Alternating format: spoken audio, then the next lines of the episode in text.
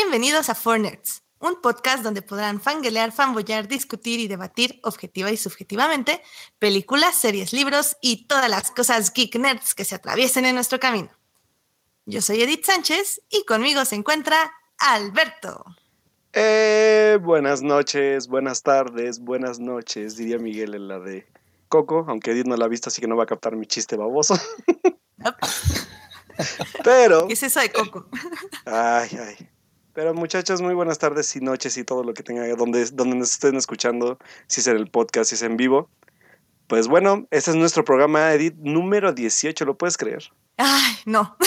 Yo tampoco, pero hemos llegado hasta el número 18 por alguna extraña razón en nuestras vidas. Y pues estamos muy contentos de, de estar otro lunes más con ustedes, quienes nos estén escuchando en estos momentos. Ya saben que pueden pues, chatear en el chat en vivo de YouTube o pues también en las redes sociales, así que pues ahí los estamos leyendo, escuchando lo, lo que sea. Y pues bueno, hoy es un programa muy especial, Edith, porque hoy... ¿Por qué? Porque hoy tenemos un nuevo invitado especial en el programa. Uh, por ahí ya lo escucharon, ya lo escucharon. Ah, mira, ya llegó Joyce. Joyce, bienvenida, porque Joyce nos abandonó el programa pasado, así que ya era el momento de que llegara.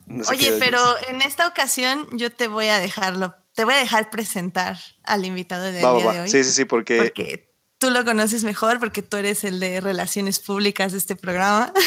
Y, fue, y fue, y fue, y fue mi, trabajo de RP en Morelia, obviamente. Ah. Exactamente, obviamente. Claro que tenemos un compromiso tan grande con este podcast que ya tomamos roles, este producción, de postproducción y todo. Claro, sí, sí, sí. No, no, y lo, y lo que les espera, lo que les espera, porque estamos aún así preparando más cosas y cortinillas nuevas. No, no, no. Esto es un, es un, es un, este, un ciclo de innovación este constante, así que, pues bueno, voy a hablar de nuestro invitado especial del día de hoy, porque ya llevamos siguiéndonos un ratote por, por Twitter, que es donde nos, nos, nos, nos ubicamos por, por primera vez. Obviamente es un cinéfilo de corazón y seriéfilo también, ¿por qué no? Y también por ahí un poco de, de melómano, ¿por qué no también?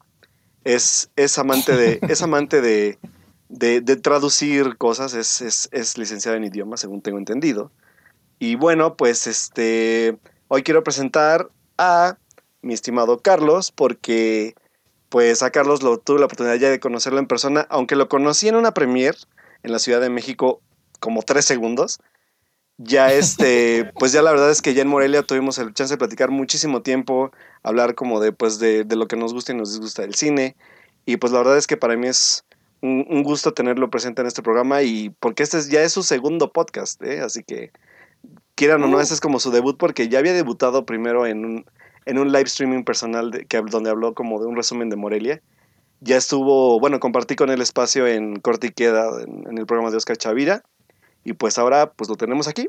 Así que pues Carlos, bienvenido a este programa que también ya es tu programa de Fornets. Muchísimas gracias por la invitación. ya no estoy tan nervioso. Alberto vio mi, mi, primer live streaming y, y, sí fue un desastre en potencia. Bueno, no, no, estuvo tan mal, pero, este, pero sí, ya. Muchas, muchas gracias por, por la invitación pues, es este es padrísimo, ¿no? Poder este, entablar comunicación y charla y discusión con gente que, que, es igual de apasionada pues por cine, libros, series, música, ¿no? Y que compartimos ese gusto y, tener la, la oportunidad de, de, intercambiar ideas y pensamientos y dudas, quejas y confesiones así extrañas, pues es realmente invaluable. Muchas, muchas gracias por la invitación, de veras. No, pues bienvenido, Carlos. La verdad es que para mí es un gustazo y pues que puedas compartir este espacio, aunque sea un ratito con nosotros, pues, pues qué mejor, ¿no? Y la verdad es que ya tuve, como les decía yo, tuve oportunidad de conocerlo en Morelia. Es una gran persona que tiene también mucho bagaje de todo lo que platicamos en este programa y que yo creo que va a aportar un chingo de cosas ahorita que, que vamos a platicar, sobre todo de películas que, que a lo mejor ya no son tan nerds, pero que ahorita están como, sobre todo en la parte como de, de estrenos importantes en la semana. Y pues la verdad es que pues ahora sí tenemos bastante de qué hablar. ¿O no, Edith? Sí. sobre todo porque la semana pasada nos dedicamos a Justice League y Star Wars, básicamente. Básicamente. Entonces, creo que mejor ya hay que iniciar para tomar, para ponernos al día con tanta noticia y con tanta película y con tanta serie. Así que iniciemos con la cartelera comercial. Vámonos.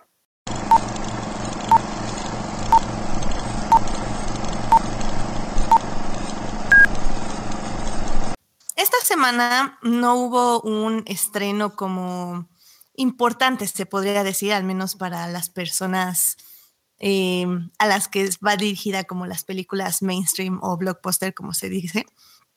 Pero sí hubo varios estrenos importantes en lo que se refiere al cine de arte. De hecho, eh, se nos olvidó mencionárselos la semana pasada, pero ya habíamos dicho que la película de Square se iba a estrenar al menos en estas semanas y justamente pasó este fin de semana.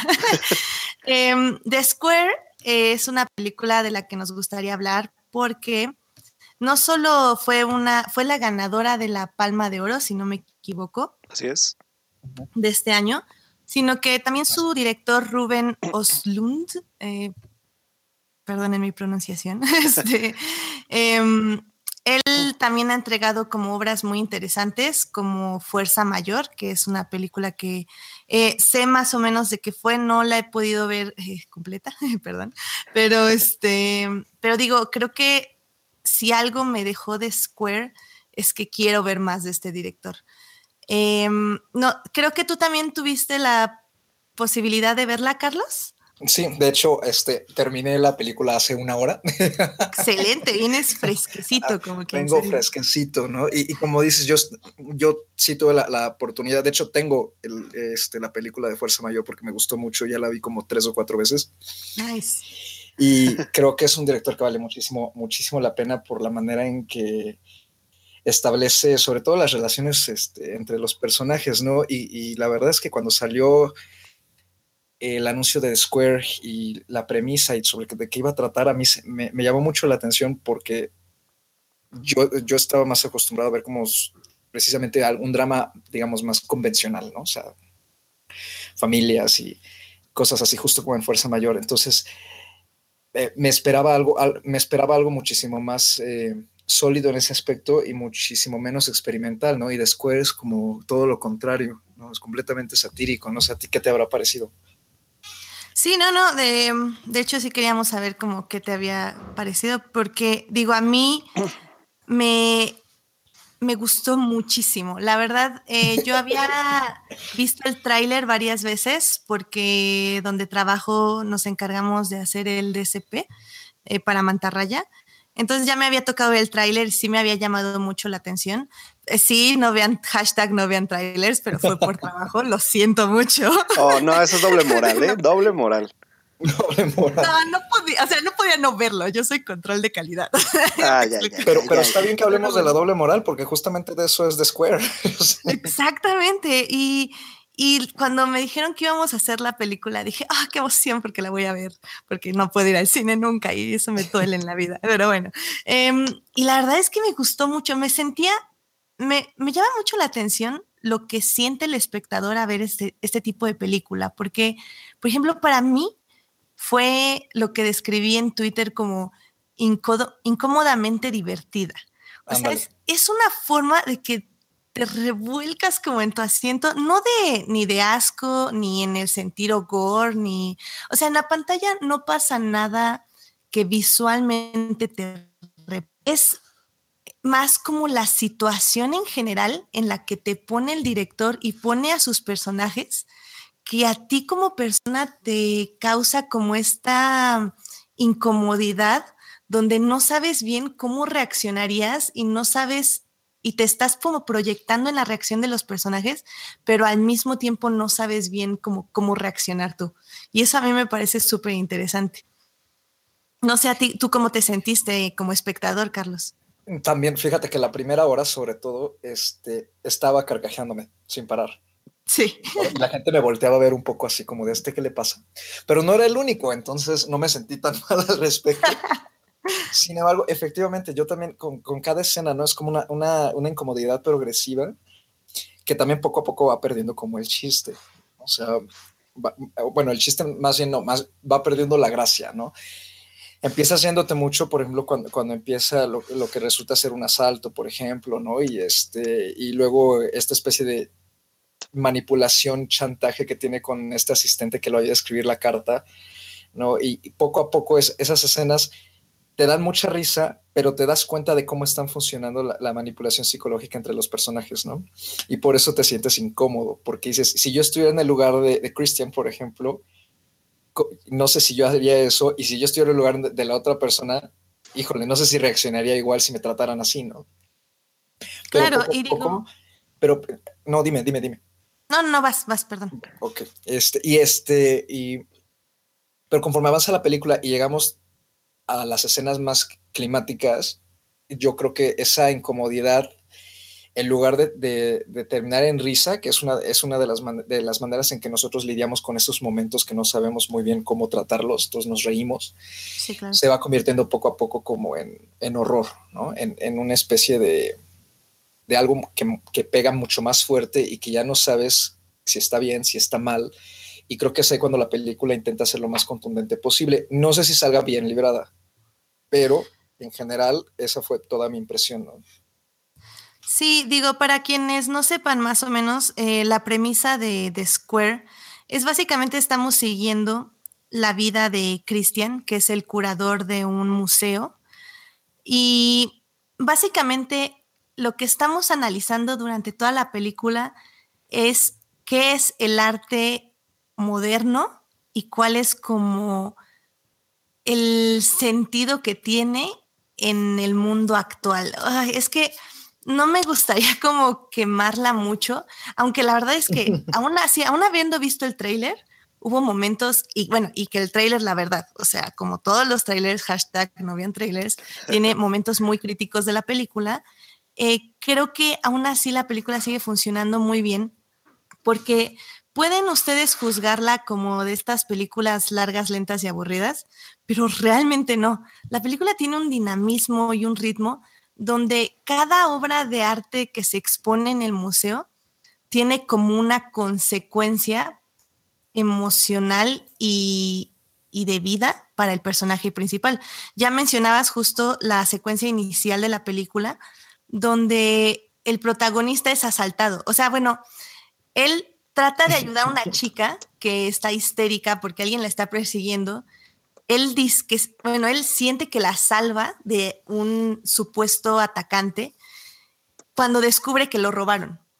Y eh, toda esta escena está estructurada como si fuera una obra de arte moderno, o sea, como si fuera un performance. Y este performance le parece como irónico al personaje. Y a partir de este evento, que es algo que siempre me ha gustado mucho de las películas de arte, que pueden ser guiones muy sencillos, pero un pequeño, un pequeño este, momento es el que cambia toda su vida. Entonces, a partir de este momento, toda la vida del personaje empieza a cambiar y a, pues, ¿qué será? Como piezas de dominó, a caer una sobre otra, sobre otra, sobre otra. Y, y creo que eso es lo que a mí me parece interesante. El discurso como dices, no sé si al final funciona porque es como una burla hacia los mismos críticos, una burla hacia lo que pensamos que es arte, una burla hacia la vida misma donde no podemos conectar con el prójimo porque estamos tan, o sea, estamos tan ocupados de tratar de conectar con el prójimo por medios virtuales, por medios este, sociales, no, bueno, más bien por medios, ¿cómo se dirá? Eh, mm. por, por medios como que nosotros pensamos que pueden ser alturistas, en lugar de realmente sentarnos y hablar con el otro.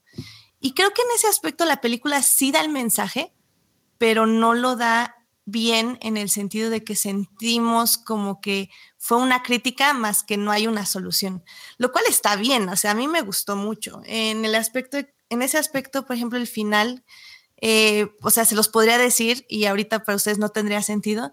Y creo que para mí sigue siendo un final muy abierto, con una reflexión exclusiva para cada espectador. No sé tú qué pienses. Pues fíjate que pienso más o menos lo mismo. O sea, eh, también eh, puedo decir que en general me gustó bastante la película. creo que tiene tres problemas principales y, los voy a resumir lo más que pueda. Este, el, el primero podría ser la duración, ¿no? Sí siento que tiene una duración difícil, ¿no? aparte de que trata un tema complicado y, y, de hecho es lo suficientemente inteligente Oslo para tratarlo de la manera menos densa posible, finalmente sí trae una carga, ¿no? Porque abarca demasiado, trata de abarcar demasiado. Entonces la duración puede ser un poco pesada y creo a ratos que tiene ciertas escenas conforme avanza la película en las que al explorar esta incomodidad la va, como que la lleva a un límite de duración y no en todas funciona. Entonces eso contribuye a que el metraje obviamente aumente. Eh, y luego, otro de los problemas es que precisamente trata de abarcar demasiado, ¿no? tiene esta crítica y autocrítica al, museo, al arte moderno, al altruismo, este, a los curadores, ¿no? Al, a la hipocresía y la doble moral que existe en el arte moderno, porque, por ejemplo, Christian es un personaje, y lo vemos desde el inicio, será el curador de uno de los museos más prestigiosos de Estocolmo y lo que, lo que queramos, pero la verdad es que no tiene absolutamente idea de, lo que él hace ni de las obras y, la verdad es que tampoco le interesa mucho, ¿no? Este, y al mismo tiempo trata de establecer una especie de crítica sociopolítica de cómo funciona la, sociedad actual sueca, ¿no? Una crítica hacia los migrantes, una crítica hacia la gente de la calle, una crítica sobre la manera en que, en que el resto de la sociedad, la burguesía, ¿no? Eh, se relaciona con ellos y la manera en que la misma burguesía actúa, por ejemplo, dentro de un museo, ¿no? Como con la, imagen de la escena del discurso del chef. Este, entonces, son muchas cosas, ¿no? Lo que intenta abarcar la película y creo que plantea momentos y preguntas muy interesantes, pero al mismo tiempo, debido a, a esa ambición, se queda corta y no responde a algunas y otras las deja, este, pues, con respuestas poco satisfactorias. Claro. Pero bueno, eh, para cerrar esta película, ¿tú la recomendarías? Mucho, la verdad es que sí. Creo que es una película a la que hay que ir con la mente muy abierta, ¿no? Este, yo, yo cuando vi el, el tráiler no sabía qué esperar, de verdad, no sabía qué esperar. Sentía que estaba todo muy inconexa y a ratos sí se siente, pero como dices, ¿no? Todo, todo va como reflejándose en, en, la vida, en la vida personal del protagonista y creo que cada quien le puede ir sacando cierta interpretación a cada una de las escenas que ocurren y a cada una de las obras que se muestran. Y vale mucho la pena también por, por la cinematografía, ¿no? Creo que, creo que es muy, es como muy gélida, pero al mismo tiempo precisa, exacta y muy perfeccionista. Entonces, si, les gusta el cine, el cine de arte, sobre todo nórdico, eh, bien hecho y que plantea este tipo de, de problemáticas y de de cuestionamiento de los valores propios, que creo que no son solo de la sociedad sueca, sino universal, creo que es una muy buena opción para, para esta semana. Sí, yo también la recomiendo mucho. Eh, generalmente les digo no vean trailers, pero la verdad es que con películas de arte es muy difícil que una persona se anime sin saber bien qué onda. Mi recomendación es que solo lleguen y la vean, pero si sí quieren saber cómo en qué se están metiendo, Vean el trailer, debe estar en el canal de Mantarraya, se los voy a dejar en la página. Y pues sí, véanla y disfrútenla y creo que la experiencia con público debe ser muy, muy interesante, porque sí, yo la vi sola y la verdad sí, yo era la loca de la oficina que se estaba riendo como tonta, pero este, creo, que, creo que con gente al menos te sientes como acompañado. Eh, pero en fin, este, creo que eh, Alberto, tú nos tienes que hablar de otra película. Pues así es, yo no pude, yo porque obviamente, bueno, primero porque The Square, la verdad es que por tiempos en Morelia no la pude ver, eh, Carlos creo que tampoco, pero ya tuve el chance de verla en la Ciudad de México. Es que estaban bien feos los horarios, la verdad. Sí, y es que aparte de Square, sí vamos a aceptar también algo que es su duración, o sea, es, The Square no dura poquito, entonces, por lo menos para mí en Morelia se me complicó un poco acomodarla en, en como en mi itinerario. Pero este, espero verla pronto, la verdad. Si, si no llega acá, pues tendré que recurrir a otros. Estaba en Morelia, varias de las funciones eran como a las 10 de la noche. Y pues una película de casi de dos horas y media, entonces sí, ahí les cuento cómo estuvo, ¿no?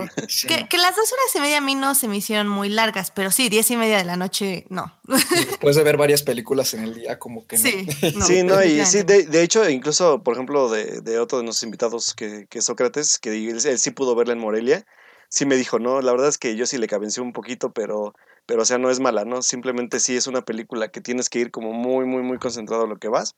Y pues también disfrutarla, ¿no? Porque también dice, como dicen ustedes, ¿no? Tiene muchos detalles interesantes sobre las críticas que hace socialmente y la parte también del arte, del, arte contemporáneo en sí, ¿no? Pero bueno, este, eh, también en Morelia y que ahorita, ahorita fueron los estrenos de, comerciales de Morelia para, para comercial tal cual.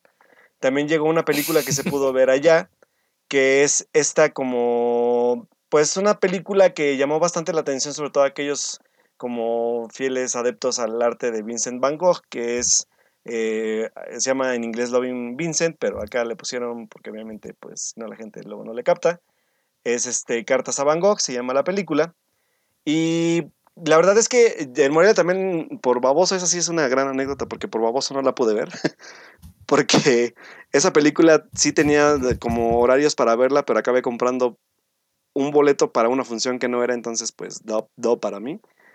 Pero este, bueno, ya, ya la pude ver, gracias a Dios también. Y este, no sé si ustedes la vieron. Edith, Carlos. Edith, creo que no, ¿verdad? No, yo, yo, yo no la vi. No, no, bueno, no. este, bueno, la verdad es que eh, yo la esperaba mucho porque es una película que maneja un concepto artístico muy interesante que es el filmar una película y después traer artistas para que ellos vayan pintando cada como fotograma, se podría decir, obviamente debe haber algún apoyo como digital, pero este, la película se recrea en base al estilo visual o de pintura que hacía Van Gogh en, pues, en su estilo de arte, ¿no? Entonces la historia nos cuenta como el, el bueno, eh, voy a resumir rápido de qué va, es, un, es el hijo de uno de los, de los carteros de como allegados a Van Gogh, que después de su muerte, de su suicidio, le debe una carta y le encarga a su hijo que se la vaya a entregar. Entonces, este personaje, que es este... Mm, ¿Cómo se llama? Creo que sí es Douglas Booth, si no me recuerdo que, que su personaje es Armand. Este, bueno, este, pues él tiene que buscar ahora sí que quién heredarle la carta porque supone que va dirigida a su hermano de Van Gogh. Bueno, no hay por ahí un medio spoiler, pero pues él no logra como encontrar al hermano y tiene que buscar pues a quién dirigirle esa carta, ¿no? Y en este proceso de, de búsqueda de, de, a quién como legarle esa carta que dejó para un como días antes de su suicidio, pues este personaje va descubriendo con gente que se fue encontrando previo a su suicidio este personaje. Y vamos viendo como, vamos conociendo como a Van Gogh a través de diferentes personas. O sea, es como como ver de diferentes perspectivas el cómo era Van Gogh para ellos, ¿no? Entonces, la verdad es que la película visualmente a mí me gustó muchísimo. O sea, es, es una película que si te gusta el arte de Van Gogh, la vas a amar. O sea, es, eso ya es de relleno, ¿no? Es de cajón. Pero yo la verdad es que sí acepto que no es lo mismo ver, o sea, yo lo, yo lo comenté en Twitter, no es lo mismo ver una película, bueno, una obra de Van Gogh en, un museo, por ejemplo, que puedes tomarte tu tiempo, puedes tomarte este, la apreciación de la obra, eh, analizarlo un poco y después irte y seguir con otras, ¿no? Aquí para mí el problema fue una gran saturación de imagen. O sea, la gente que a lo mejor no está acostumbrada y cae por simple hecho de, ah, pues es banco, vamos a verla. Pues la verdad es que la película sí se me hizo visualmente un poco pesada, sobre todo ya a la hora de duración. La película no dura tanto, de hecho dura hora y media. Pero la verdad es que sí es pesadita verla, sobre todo por el estilo visual que es como algo cansado, por lo menos para mí lo fue.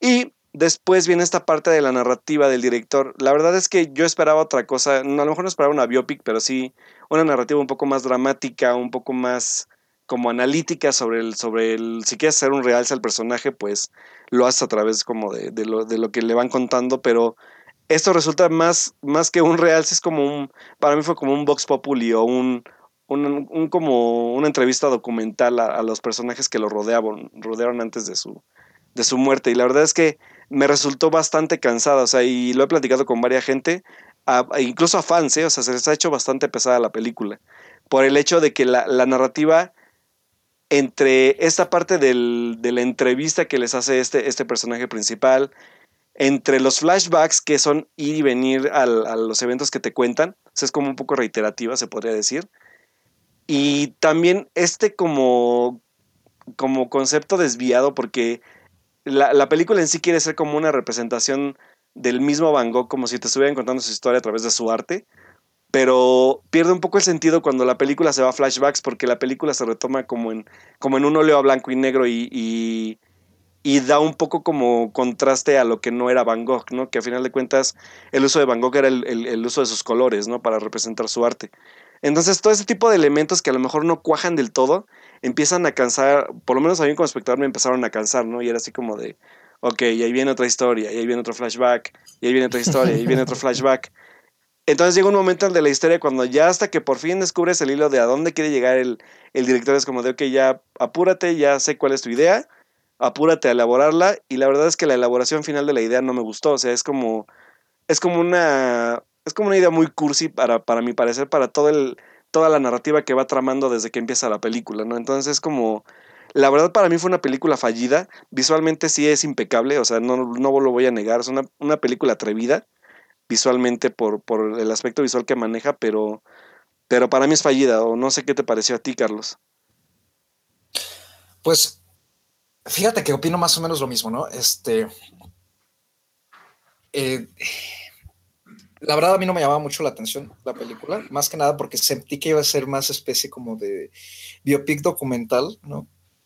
Que una, que una historia así lineal, ¿no? Pero al final pues sí me convencieron y le di la oportunidad y sí, estoy de acuerdo, visualmente es una maravilla la película, ¿no? Creo que para mí es la película de animación más, la mejor del año, ¿no? Este, dije, bueno, no, pues creo que eso estaba para mí entre la tortuga roja y mi vida como calabaza, pero no creo que es esta. Es muy atrevida.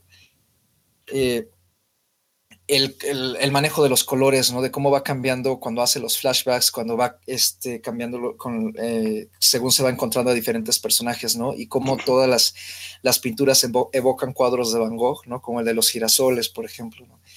se me hace de verdad un trabajo magistral. Se nota que les costó muchísimo tiempo. Hubo mucha mano ahí de por medio y creo que dudo, dudo mucho que vayamos a ver otra película como estas pronto. Sí, sí, Creo, que es, creo que es un concepto bastante único y precisamente porque tiene su lado bueno, ¿no? Que en, el lado de, de, animación y su lado malo en el caso de la narrativa, ¿no? Que también a mí se me hizo pesada, sobre todo después de, la, de que llegó la hora. Y porque independientemente de que está muy bonita, este cambio visual, ¿no? De que de repente está en color y de repente ya está en blanco y negro y como a lápiz y luego de repente está como en carbón y luego de repente otra vez en color y con otro estilo, ¿no? Y, otro, y otro, otra tonalidad, se va volviendo muy pesado. Y no sé si a ti te pasó, Alberto, que llegó un momento que decías, es que ya no sé muy bien con quién está hablando aquí tal persona. Así es. Con quién está hablando, como que te ibas perdiendo, ¿no? Y si a esto le, le le sumas que la trama está construida como para que sea medio de misterio, ¿no? Y, y, una, esta especie como de, visitar a los diferentes testigos, ¿no? De ir de puerta en puerta y, tú dime acá y, y, él me va a enviar con tal, ¿no? Y luego esa otra persona me va a enviar con tal. Se va volviendo cansada porque sientes que no va a llegar a nada. Y, al final que todo resulta así como en algo tan trivial como algo más, así digamos, tipo relación amorosa, ¿no? Y, y eso a mí pues no me decepcionó, pero sí me di cuenta como que dejó de importarme, ¿no? El, final, ¿no? Y ya cuando, cuando llega toda esta explicación de qué pasó después, también es como medio cansada, ¿no? Entonces, creo que en ese aspecto, en, términos narrativos, no funciona tan bien, ¿no? Además de que es muy redundante con tanto flashback, como dices, ¿no? Y, y, y de repente también cuesta un poco distinguir qué está pasando y cuándo, pero si lo obvias un poco y te dejas llevar por, por, el aspecto visual, pues creo que, creo que cumple bastante, ¿no?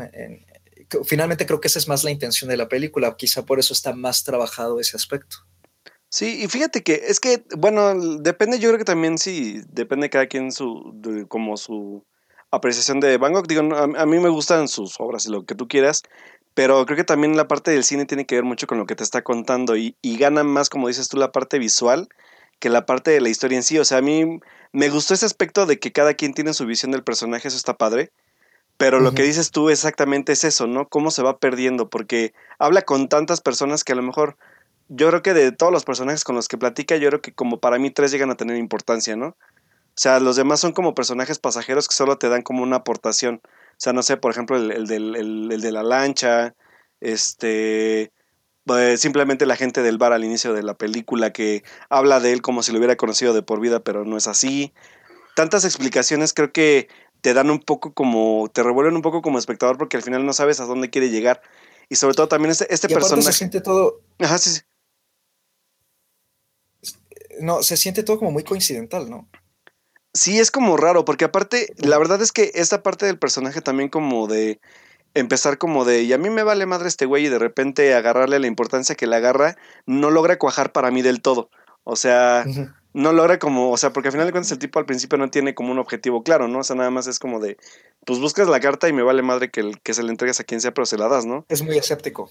Entonces, ese escepticismo no me acaba de cuadrar que se le haya quitado al final de la película, por ejemplo. Pero digo, a final de cuentas, hay, hay, algo fallido ahí, o sea, como que el, su guion no funcionó del todo bien. Este, les ganó más la parte, yo creo que, que la parte visual. Les falta trabajar personajes. Por ejemplo, el personaje de, de esta niña, ¿cómo se llama? La de Brooklyn. Que es como su. ¿Es este Holly Harrell? No, esta. Es que su nombre es raro. La de Atonement, la de Brooklyn. Pero Brooklyn, la película, ¿eh? Sí, Shersey Ronan. Shersey Ronan, ella, mira. Por ejemplo, ah, el personaje pudo haber sido tan importante que yo siento que, que, que, dejó como al final, no sé, como que sentía que iba a tener más peso y no lo tuvo, por ejemplo, ¿no? Es que, es que eso es lo que pasa con todos los personajes. Te los presentan y sientes como que de verdad van a tener peso y son personajes pasajeros. Y te digo, esa, esa, eso que son tan coincidentes, ¿no? De que, ah, mira, ya de repente ya me enviaron con tal y pues sí estaba ahí y, me dice lo que, lo que quiero escuchar y ya, ¿no? Y sigo con el que, el que viene. Es, no hay como realmente un reto para el protagonista y también por eso eh, como que no te importa mucho lo que pase con él y pues como él no te da la, no, no sientes como que a él lo estén convenciendo, tú tampoco te sientes muy convencido al respecto sobre Van Gogh, ¿no? Por eso te digo que creo que, que, de cierta manera eh, esa debilidad del guion está, está más disfrazada de que, bueno, mira, está pasando esto, pero tú fíjate en lo bonito que está. En lo bonito del, sí, de la parte visual, así es. por, lo, por lo que entiendo eh, de lo que están diciendo, creo que funcionan más como cuentos, ¿no? Como cuentos desde un punto de vista externo o algo así. Fíjate que sí, ¿eh? Como historias cortas, se podría decir, porque al final de cuentas, y, Edith, por ejemplo, que yo que la conozco, que no es muy, no es muy este, partidaria de los flashbacks, se, basa, se basa mucho de ellos, ¿eh? Y eso, y eso sí llega como a, como a chocar un poco ya después de la hora del metraje. Entonces sí es como, ah, no sé. Entonces, ¿la recomendarían o no la recomendarían? A ver, bueno, no sé. Eh, a ver, Carlos. Yo sí, o sea, yo sí la recomendaría por el aspecto visual. Creo que vale mucho la pena, sobre todo por este, porque es algo que no tiene, vamos, es sin paragones, ¿no? Este, no, yo no, nunca había visto una película que, que utilizara esta técnica de una manera tan perfecta, ¿no? Es muy bonito ver cómo e, es como si alguien lo estuviera pintando en vivo, ¿no? Como esos videos que luego sacan de, del X Factor, ¿no? Y de esos programas, ¿no? Que te pasan como alguien está pintando y de repente crea magia, así se siente la película, ¿no? Entonces es, muy bonito en ese aspecto. Y pues obviamente para quien le guste además eh, la pintura de Van Gogh o de esa, de esa corriente, pues sí es todo un deleite, ¿no? Y además quien esté interesado también en, aspectos de su vida, la verdad es que sí, lo va a convencer mucho. Pero si uno va más por el aspecto narrativo, creo que sí te vas a, dar un poco de topes, pero eso no necesariamente implica que sea mala. Yo creo que es una opción bastante, bastante interesante, ¿no? Y sí, hay, sí es algo que ver. Sí, la, la, verdad es que yo también puedo decir que a lo mejor entre la parte de, de que por la parte visual y que te gusten las obras de Van Gogh, te puede, te, puede llegar a llamar la atención y puedas pasar por alto la narrativa, ¿no? Y que a lo mejor te va a dar igual datos interesantes. La verdad es que yo me voy a ver bien sangrón, pero lo que más se me hizo valioso fue el final de la película, que es, es, son los créditos en sí. Porque los créditos... ¿sabes, por qué? Porque los créditos te hace, te hace como si fuera un libro y el libro te explica como el proceso de cómo creó la película, en qué se basaron, en qué cuadro cómo se ve la parte como real, que era la parte como de la filmación normal, cómo se adaptó al cuadro y qué personaje estás viendo, porque cada personaje existe, o sea, o, existió, ¿no? Fue que en, los que en los relatos que se fueron basando. Y ya como que eso sí cierra un poco como esta parte de la, ¿cómo podríamos decir? Como de, de que en verdad estabas viendo un relato que sí tenía importancia, pero lo descubres ya hasta el final que ves a los personajes. O sea, ese es el gran problema. O sea, que, que no, el, el, la narrativa no le da la importancia que debiera a cada personaje, y yo lo descubrí hasta el final, ¿no? Por ejemplo, el personaje de, de, de Ronan, que por ejemplo era, o sea, te explica qué pasó con ella, ¿no? O sea, que es un, final muy triste, por ejemplo, o qué pasó con su padre, o sea, todo ese tipo de cosas que, que, que, que pues la verdad es que tú esperabas ver durante el metraje y no necesariamente al final de los créditos, ¿no? Pero bueno, aún así creo que visualmente vale muchísimo la pena en cine sobre todo. Y, y ya de ahí ustedes decidirán pues si si la narrativa les, les, les cuaja o no en la parte como de los flashbacks, en la parte de cada personaje, cómo se va presentando. Yo creo que es una película que, pues sí, a lo mejor por lo visual sí, pero la verdad es que yo la podría poner incluso como un fondo de pantalla que corriera sin prestarle mucha atención a la, o mientras leo un libro de Van Gogh, por ejemplo, ¿no? Creo que, creo que sí, por lo que han estado diciendo, creo que yo llego como a esa conclusión de que si me gusta mucho Van Gogh, la voy a disfrutar. Si odian a Van Gogh, mejor ni se acerquen. Ni se acerquen, sí, la verdad. Y es un complemento interesante, pero no esencial para el personaje, bueno, no el personaje, pero esta este, figura célebre de la vida real. Así es. Sí, sí, estoy de acuerdo, estoy de acuerdo. Y, y eso de los, del desarrollo pero es que piénsalo, Alberto, que, que durara dos horas. Ay, no. Sí, no. No, no, no. Lo que, ahora sí que lo único que yo puedo decir de esta película es que hay un capítulo de Doctor Who que es, se llama Vincent and the Doctor. Es de la temporada 5 Véanlo porque ahí sí van a llorar. Neta, es un hermoso episodio sobre Van Gogh y sobre, lo que significa ser un artista. Entonces, tú saben, saben la, la obligada mención a Doctor Who. Exacto, porque nerd. Exacto. Y con esto nos vamos a series, ¿les parece? Vámonos.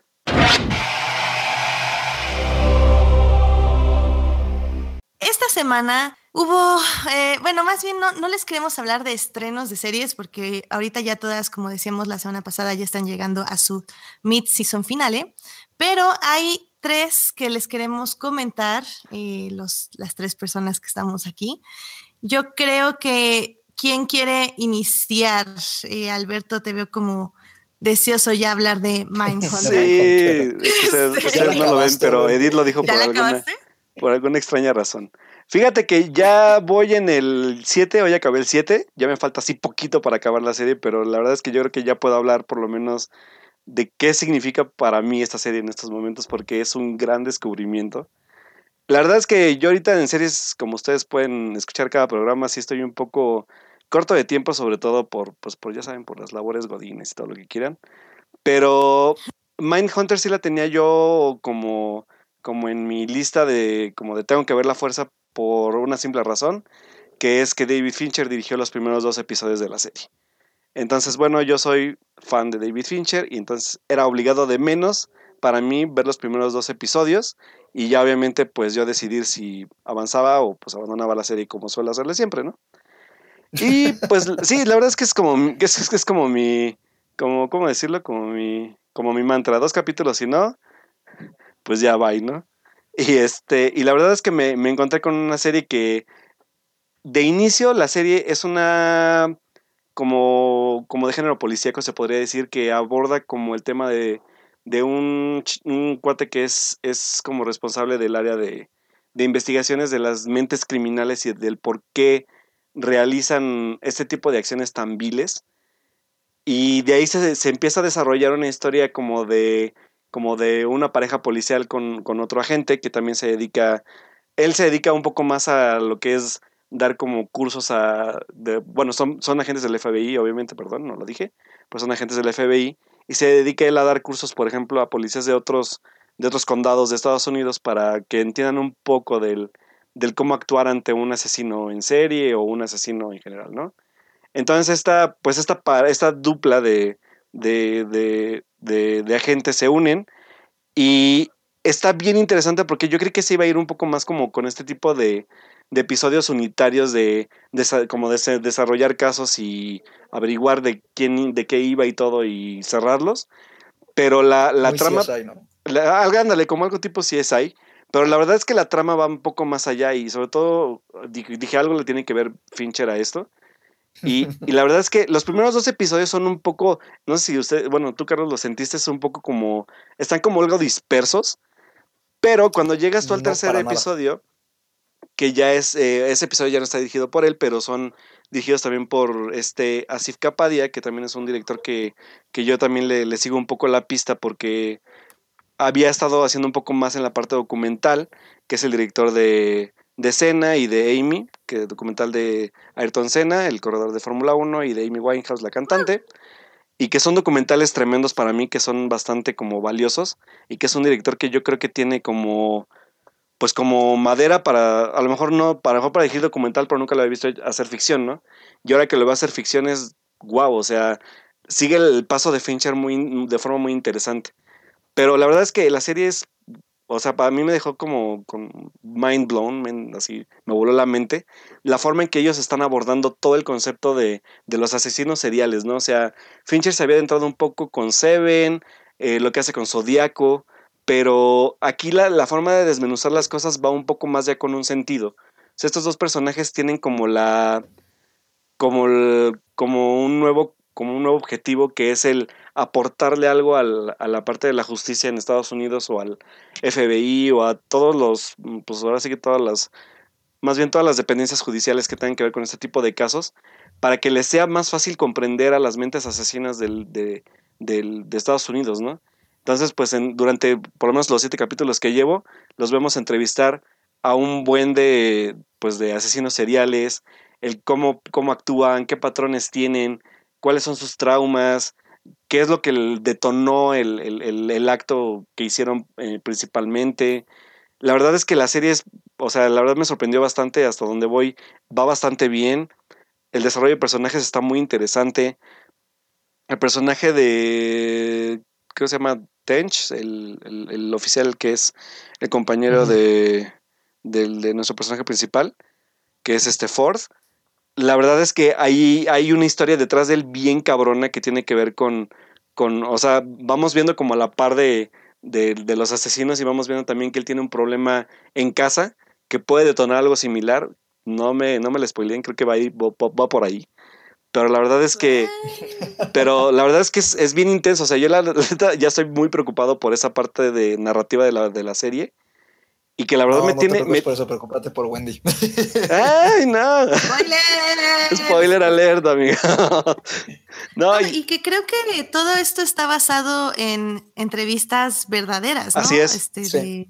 de asesinos seriales. Sí, exactamente. O sea, es, es, es material también no me acuerdo cómo se llama el, autor del libro, porque es un libro escrito sobre estas entrevistas, pero está basado en eso, ¿no? Y entonces, señores, si no están viendo Mindhunter, deben hacerlo en este momento, porque la verdad, o, empezarla ya mañana, porque no se, no se puede acabar el año sin que la hayan visto. O sea, aparte de, de, la narrativa que tiene, la forma en aspectos visuales, las atmósferas que, que plantea Fincher y cómo las van como emulando ya para episodios posteriores, porque ya sabemos la, la atmósfera de Fincher para este tipo de, de, bueno, de, conceptos es única, es muy especial. Entonces, la verdad es que de, mi parte puedo decirles ya que es una, yo creo que de las mejores series que me he encontrado este año y que miren que he visto pocas. Pero sí, la verdad es que es una serie. Eh, y, sabes qué, qué, tiene? Ah, es que yo estuve, de hecho, estuve leyendo un poco sobre, sobre la gente que la ha estado viendo y me llama un poco la atención que es como de es que está aburrida, es que me da hueva. Ya pasé del cuarto episodio y no, y no le agarro el chiste. No hay sangre, no hay balas. No hay sangre, ajá, exacto. No hay sangre, no hay balazos. Si es una película de asesinos seriales, una serie de, asesinos seriales, ¿por qué no pasa nada de esto? Y la verdad es que yo también, eh, o sea, yo le estoy recomendando. a una mujer, Exacto, sí. exactamente. No, y la verdad es que yo también voy a hacer como la advertencia aquí, ¿no? La verdad es que yo de series, de mis series favoritas también, algunas sí son como de este estilo sobre todo me voy un poco al, no al que es el concepto igual, pero a la forma en que narran las cosas, que es, que, es en Mad Men, por ejemplo. En Mad Men puede no estar pasando nada en la escena más que diálogos entre personajes y puede estar pasando absolutamente todo. Y en Mindhunter es lo mismo. O sea, los, a lo mejor las, las, las entrevistas con los asesinos seriales pueden no significar nada, pero como va pasando la, el tiempo en el capítulo, las acciones de, de, cómo los afecta a ellos como, como los entrevistadores, el cómo cambian hasta sus conceptos de como de vida, ¿eh? Por ejemplo, el, personaje de, de, este chavo de, de, la gente Ford, que ¿cómo se llama este personaje? Se me fue el, el actor. Que es el, que salía en Glee. Se llama Jonathan Groff. Jonathan Groff. Salió en Glee. Salió en Glee Jonathan Groff la verdad es que la evolución hasta donde voy ahorita es bien interesante. O sea, de un rookie cualquiera de, de, de este, como de investigador de este tipo de casos, la evolución ha sido muy, muy interesante en siete episodios, ¿eh? La forma en que va agarrando experiencia, la forma en que está buscando formas diferentes de poder entender a estas personas, no manchen, o sea, es no, o sea, no, no, no, no puedo explicarlo. O sea, la verdad es que la serie me ha dejado bastante contento y pues ya espero acabarla esta semana porque vale muchísimo la pena. bueno, ya hablé mucho, voy a dejar que hable Carlos porque me emocioné mucho. Pero Carlos... Ya, se, oye, muy bien, ¿eh? No, te preocupes. No, pues mira, o sea, yo también estoy encantado con la serie, la verdad. Es la mejor serie que he visto este año y últimamente también. Este, me atrapó al instante y nada más para que te, para que te sabroces aún más el, final de la serie. Los últimos dos capítulos también están dirigidos por Fincher, Alberto. Uh, yo que no iba a aparecer. Él cierra la temporada, obviamente. Entonces, a huevo. Eh, fíjate que, algo que me gusta mucho, y aquí me voy a desviar un poquito más hacia el concepto Netflix, es que creo que le sienta muy bien a la temporada que solo sean 10 episodios, ¿no? Este, comparándola con otras series como House of Cards, las de Marvel, ¿no? Siempre tienen, en general las series de Netflix tienen este problema de que por ahí del episodio 7, 8 empiezan como a estancarse un poco y a meter incluso tramas como que no. Creo que Mindhunter no sufre para nada de eso. Al contrario, este, aprovecha todo, todos sus capítulos e incluso tiene, creo que es justamente el 7, Alberto, no sé, ahorita sí ya no tengo fresco eso, pero el 6 o el 7, uno de estos dos capítulos dura como 35, 38 minutos. Ah, el 6. Es uno de los más cortitos. Ajá, el 6. Y eso a mí me sorprendió, ¿no? Entonces, eh, pero te da una idea de que realmente aprovecha muy bien el tiempo y no mete metraje de más simplemente por meterlo, ¿no? Y, por cumplir con. Ese, por ejemplo, ese episodio es bien interesante porque es el cierre de un caso en sí, ¿eh? O sea, le dedican todo un cierre a un caso bastante denso. O sea, o sea el, sí, que dura un par de capítulos. Ajá, o sea, la verdad es que se da como el tiempo para darte un buen cierre sin dejarte cabos sueltos, ¿no? Y, y también dejarte como el cómo les afecta a ellos, por ejemplo. Ándale. Entonces, este, yo siento que en ese aspecto la serie está extremadamente bien cuidada, también en atmósfera, ¿no? Y ahorita que decías es que Fincher se ha metido ya en Seven, por ejemplo, con los asesinos seriales, yo creo que en todas se ha metido, ¿no? Con, con estos personajes, o sea, hasta finalmente en, La Chica de Girl, por ejemplo, digamos, con, con Gone Girl igual, e incluso la manera en que... Exacto, también son como de mi top de toda la vida, e incluso en películas como The Social Network, la verdad es que el personaje de, de JC Eisenberg también, o sea, eh, tiene ese tipo de, estrés, ¿no? Y ansiedad que te generan este tipo de personajes medio eh, turbios, ¿no? Eh, a mí lo que más me ha gustado es el, es el protagonista, ¿no? Y, retomo un poco lo que decía Alberto sobre Holden, ¿no? De, de, cómo evoluciona a lo largo de los capítulos. Pero más que evolucione él en su desarrollo, a mí lo que más me ha gustado de la serie y de él es cómo poco a poco tú vas de la mano metiéndote en la psique de los asesinos seriales, tratando de comprenderlos y te das cuenta de que entre más te acercas a ellos y más te metes en el asunto, híjole, empiezan a borrarse ciertos límites, ¿no? Que tienes tú. Y, y, que tiene el personaje. Y creo que eso te lo transmite muy bien a ti al grado de que llegas a sentirte incómodo, pero al mismo tiempo no puedes dejar de verla. Así es, sí quieres como que meterte más y meterte más. Es una serie bastante enfermiza. A mí me encanta eso, pero sí creo que hay una pequeña advertencia porque trata ciertos temas bastante fuertes, eh, sobre todo de violencia, violencia doméstica, violencia hacia las mujeres, violencia hacia las minorías y traumas, ¿no? Muchos traumas infantiles, este, traumas de, de autoestima, ¿no? Es una serie con temas muy, muy fuertes y sí hay, creo, creo que hay, sí hay que tener un poquito de criterio al verla para saber por qué los personajes hacen lo que hacen y por qué se está tratando también de, investigar este tipo de, psicología criminalística que en la época en la que está situada la serie, pues no, no había una manera de estudiarla tal cual, ¿no? Creo que eso es parte de su mérito, ¿no? Las actuaciones son muy sólidas, eh, la producción en general, la atmósfera, ¿no? Toda la manera en que Fincher construye sus escenas, eh, el ambiente, la tensión, ¿no? Eh, avanza y se, se, incrementa conforme avanza la temporada. Y eso también es muy bueno. Es como ver, ¿sabes? A mí que me recordó mucho a Zodíaco. Sí. Es, es la serie es... Es, más, es más Zodíaco, de hecho, yo creo. Sí. Sí. es como, como Zodíaco extendida en 10 horas. No, Lo cual no está mal. Y, no, y, no, y para nada, sí, para nada está mal. ¿eh?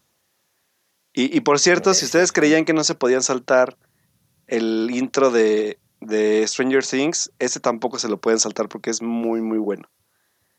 Muy, muy bueno. Y, más o menos, yo creo que esa es la mejor manera en que podemos recomendar la, la serie, ¿no, Alberto? O sea que si, si ya vieron Zodiaco y les gustó Zodiaco, es como Zodiaco extendido. Ándale, sí, es como un, como una, ¿qué podemos decir? Sí, como un, como una secuela, pero de buena calidad. O sea, no de las malas secuelas. Sí, sí, o sea, es como un companion piece, ¿no? Porque igual incluso tiene paralelos entre los personajes, ¿no? Tiene un personaje ingenuo, un personaje más experimentado y un personaje más experto en cuanto al tema. O sea, ahí más o menos maneja la misma atmósfera, más o menos los mismos años también. Creo que Fincher igual se ha de haber enfocado mucho en su trabajo de hace 10 años para hacer esto. Así es. La verdad, pues bueno, ya hablamos un poco mucho de, de, de Mindhunter, pero si no la han visto, señores, véanla, por favor, háganse un favor y véanla. Y bueno, pues vamos. Nos dicen qué les parece. Sí, nos digan qué les parece ya cuando la vean o si la están viendo, por favor. Y pues bueno, Edith ya nos va a hablar de otras series porque ya nos tardamos mucho con Mindhunter. Sí, no, no, o sea, se, se, ven muy comprometidos con ella. La verdad es que sí está en mi lista porque obviamente David Fincher es de mis este, directores favoritos. Pero pues sí, como esto, estamos comentando con Joyce, este, la verdad es que tenemos demasiadas series que ver ahorita.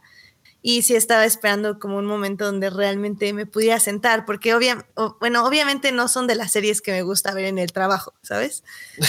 o sea, y por esto me refiero como a que te pueden interrumpir o, o mientras estás comiendo ahí en tu mini iPad o no sé, o sea, sí son series que me gusta ver en mi casa con la tele bien. Entonces, Absorbentes, ¿no? Exacto, y, pues sí, la verdad, ¿para qué le dedico mal tiempo? Si mejor me espero un mes y, me echo un maratón así, me la echo en un día. Entonces, sí, lamentablemente no la he visto, pero ya la tenemos en nuestra lista porque estuvo muy buena la recomendación. Vela en la noche. Sí, en la noche es, ese es el momento. Una gran idea. Es el momento de verla en la noche. pues bueno. Muy bien. Este, pues rápidamente, Carlos, yo no tuve tiempo de ver The Punisher tampoco este fin de semana porque Arbolito de Navidad. Yo tampoco. Ah, tú tampoco. Excelente. No vamos a hablar de Punisher, señores. Discúlpenos si estaban aquí por eso. yo pensé que sí. No, es que, miren, sí la, iba, sí la iba a ver yo, pero la verdad es que tuvimos que poner el arbolito de Navidad y como saben, eso lleva como todo el día, entonces pues ya valió, básicamente. Ay, qué triste. Pero The Punisher me estuvo, si, si estaban aquí por eso, rápidamente les voy a decir lo que opina uno de, de nuestra audiencia y también de nuestros invitados. Este Enrique me estuvo comentando que, que si bien la serie le parecía bien hecha, eh, la historia se le hacía un poco repetitiva y que no, no aportaba mucho sobre los veteranos y lo que implica, eh, eh, implica estos traumas emocionales para la gente en Estados Unidos. Eso fue lo que él me dijo rápidamente. la verdad, yo sí tengo muchas ganas de verla, pero pues yo creo que entonces hablaremos de ella hasta la siguiente semana. Sí, nos vamos a poner bien pilas para verla. nada más para decir algo rápido. Sí, claro. Este, a mí, fíjate que, o sea, yo cuando, cuando estrenan las de Marvel, este, que las veo el mismo día en que salen, ¿no? Pero con esta no me pasó lo mismo porque, aunque me gusta el personaje y pues, dije, no, pues, para que le hubieran hecho su serie aparte, pues es que, es que sí funcionó muy bien. Como que, bueno, ¿qué tanto tiene que seguir resolviendo si ya resolvió? Claro, ya su arco lo tuve en Daredevil. Exacto, entonces como que digo, ah, no sé, no sé, le voy a dar el beneficio de la duda, pero es algo que sí me, detuvo un poquito. Eh, sí, mira, ahora que lo comentas, pues sí, también yo probablemente por eso no la vi eh, luego, luego. Este, no sé, también como hay tantas series, eh, no hay mucho que ver. Pero sí, es que, Dios, no, es, es mucho y pues no, definitivamente no.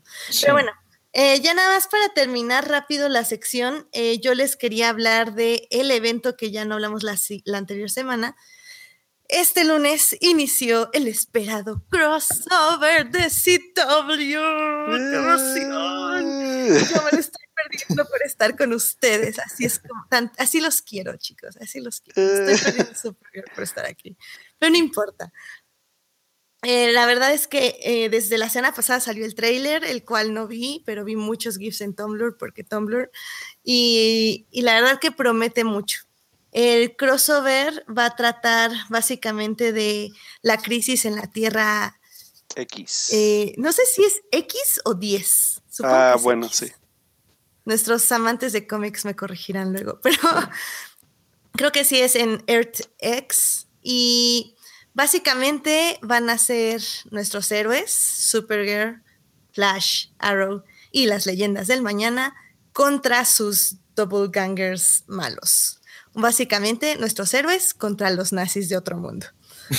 Lo cual eh, está como muy, muy correcto para el momento que vivimos, o bueno, más bien el momento que vive ahorita Estados Unidos.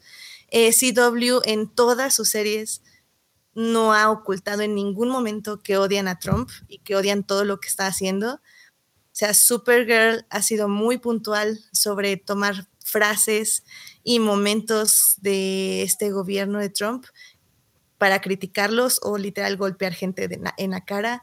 Arrow no lo ha hecho tanto, pero bueno, por ejemplo, Flash sí lo ha hecho más y Leyendas del Mañana obviamente lo han hecho y lo han hecho muchísimo porque ellos tienen como muchísimas más libertades en estas cosas.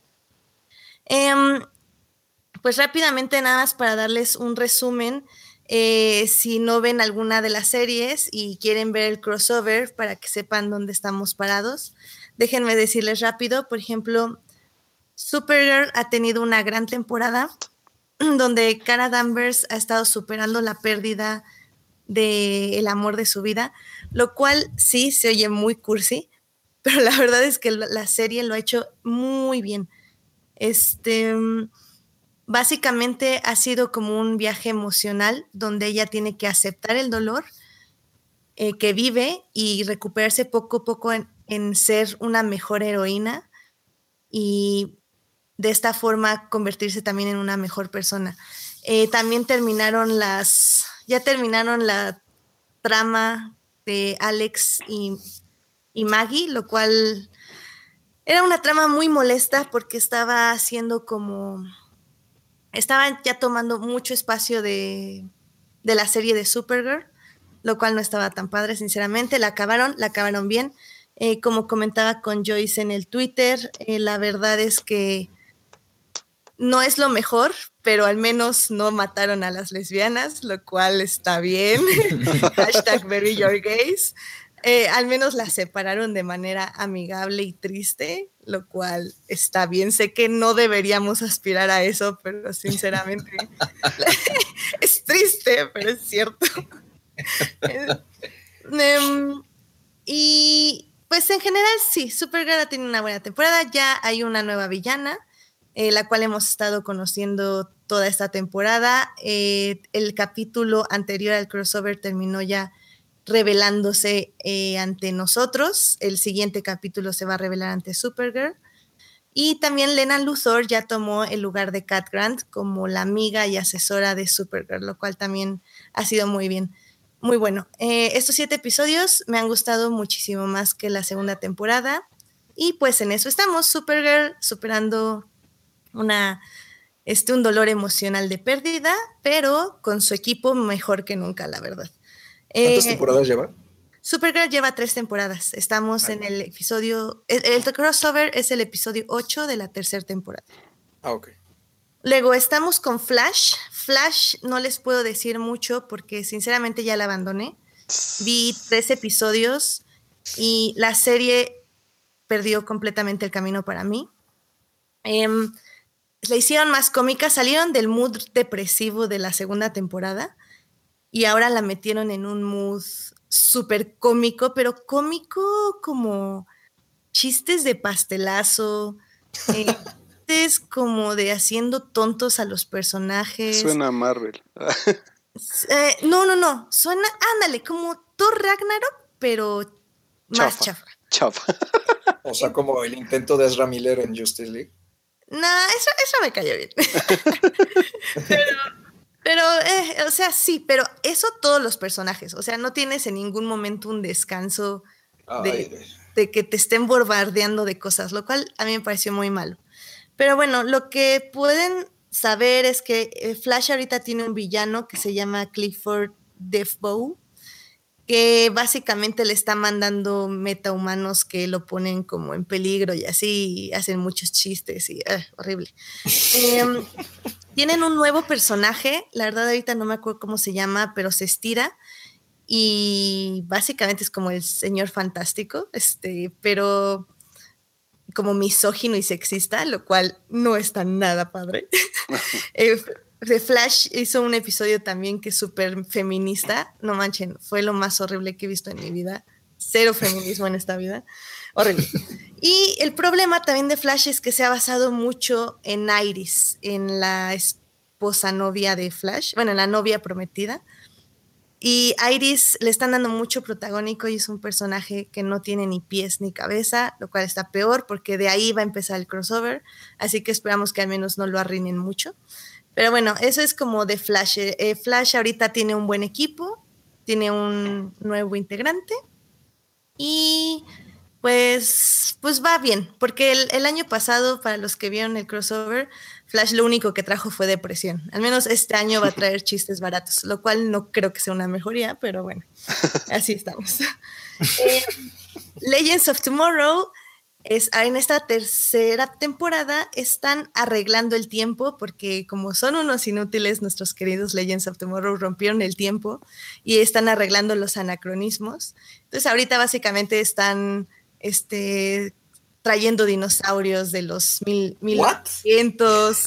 Oye, quiero ver eso. Se cuenta que, que, por ejemplo, Elena de Troya llega a Hollywood y en lugar de empezar una, una guerra en Troya, empieza a una guerra entre los dos estudios más importantes de los 60. Ah, Entonces, son cosas que rompen el tiempo y ellos tienen que llegar y arreglarlo. O sea, sacar a Elena de Troya, hacer que no se maten los dos directores de esas este, productoras. Eso suena a Peabody Sherman.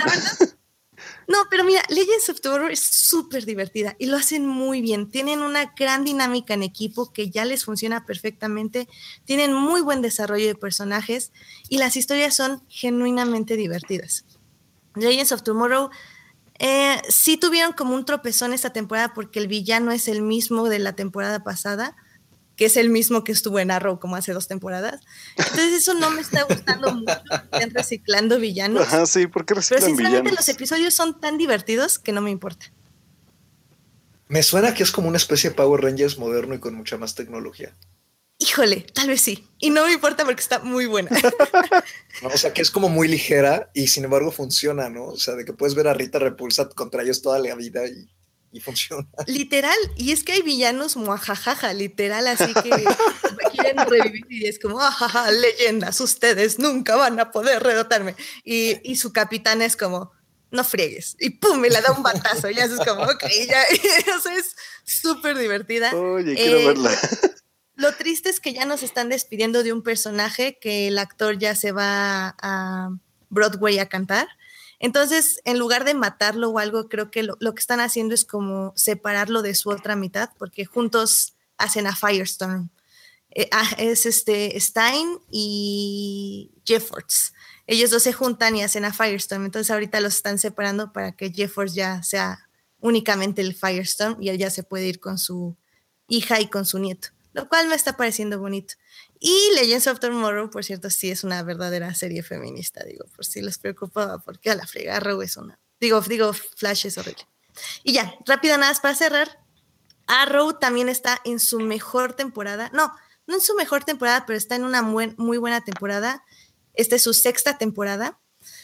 Eh, digamos que ya se están enfocando 100% en la idea de los vigilantes, 0% superhéroes en el problema de cómo la gente recibe a los vigilantes, eh, la violencia que estos generan y cómo tratan de salvar al mundo, pero a la vez saben que están haciendo, que la violencia genera más violencia. Eh, Oliver se salió de ser Green Arrow y le dejó el manto a John Diggle, lo cual funcionó muy bien porque Oliver Queen ya solo era el alcalde y se dedicó también a ser padre. Oliver ya es padre, le dejaron un hijo la anterior temporada. La verdad el niño lo está haciendo muy bien también, como que le está poniendo muchos dilemas muy interesantes. Eh, Felicity y Oliver ya están juntos otra vez, lo cual está muy bonito. Es el mejor OTP de todo Arrow, de todas las relaciones tóxicas, básicamente, que existen en el Arrowverse. Creo que esta es la mejor. No es perfecta porque la arruinaron por dos temporadas, pero ahorita como que ya la regresaron y la regresaron bien. Eh, ¿Qué más tienen que saber? Les digo, John Diggle fue el Arrow, Black Siren regresó y esta es la villana junto con Kaden James. Eh, Black Siren, para los que no sepan, es Lauren Lance, pero de otra tierra. Eh, y Tia Queen ya despertó del coma, lo cual no creo que la veamos en el crossover, pero por si sale por ahí, ya sabrán que es por eso. ya, ya, está viva, la revivieron justo para el crossover, básicamente. Ah. Em, pero Arrow, la verdad me está gustando muchísimo. Creo que en, en ranking de estos siete episodios de todas las series, me iría como Supergirl, Arrow, Legends of Tomorrow y obviamente The Flash. Enterrada ya está escondida porque qué horror de serie. Pero bueno, el crossover ya ahorita sé de buena fuente que sí va a empezar con Supergirl. Eh, no sé si es en la boda de West Allen, pero al menos ya sí vamos a tener cuatro episodios completos, no como el año pasado que nada más fueron tres. Entonces, pues estamos listos para ver el crossover de CW. Qué emocionante. Y ya te presumieron que ya lo están viendo, ¿eh? Híjole, no me hagan eso, chavos. Yo lo voy a ver. Ya te presumió acá Joyce que ya lo está viendo. Híjole, híjole. y que me diga si ya empezaron con la boda o qué onda. Pero bueno. Pues muy bien. Este, pues sí, yo creo que de eso es lo único que les iba a decir ya de CW para que ya empecemos a ver crossover y la próxima semana discutimos a ver qué tal les estuvieron. Perfecto. Em, pues vámonos a noticias. Vámonos.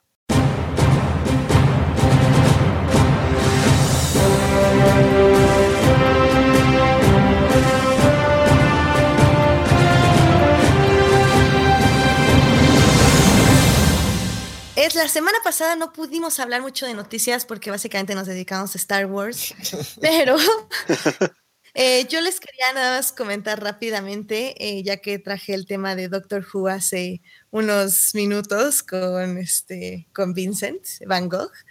Eh, yo les quería decir que ya salió un clip para el del episodio de Navidad, del especial de Navidad, donde nos harán llorar y llorar y llorar y llorar porque ya se va nuestro doctor Peter Capaldi. Pero, como todos los Jubian sabemos, al final de este episodio llegará la nueva doctora o el nuevo doctor femenino, o, como le quieran o sea que la, ¿la tengo que ver entonces. Eh, ¿Tengo que ver la despedida? No. Eh, no, porque la despedida no, no te va a explicar las reglas de Doctor Who, va a tener mucha nostalgia, mucho lo que es la conclusión del desarrollo del personaje, o sea, todo lo que Peter Capaldi trabajó durante estas tres temporadas, él lo va a concluir ahí. Casi siempre este, estos episodios son de despedida, son de, por ejemplo, en este episodio inicia, el de Navidad va a iniciar con Peter Capaldi no queriendo regenerarse y encontrándose al primer doctor que el primer doctor tampoco quiere regenerarse y va a ser más que nada un viaje para que ellos dos entiendan que el cambio es necesario y que el cambio no es malo y que lo tienen que aceptar. Entonces, estos episodios finales de, de los doctores son más como para que los espectadores se despidan de su doctor y lleguen y traten de aceptar al siguiente, por lo cual a una persona nueva no se lo recomendaría.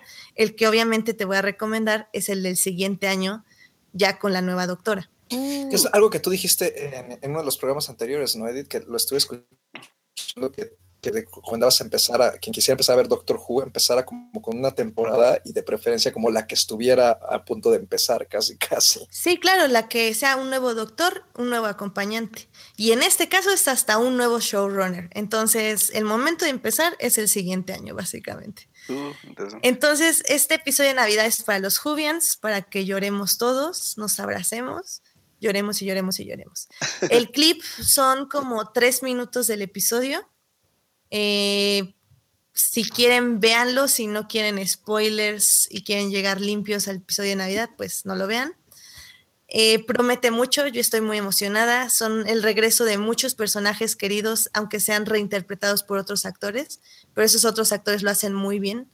Así que, pues ya, eh, ahí está el clip y pues estamos emocionados. Y es así como Edith rompe su regla de no vean trailers. ¿Vieron? ¿Vieron? ¿Vieron? ¿Vieron?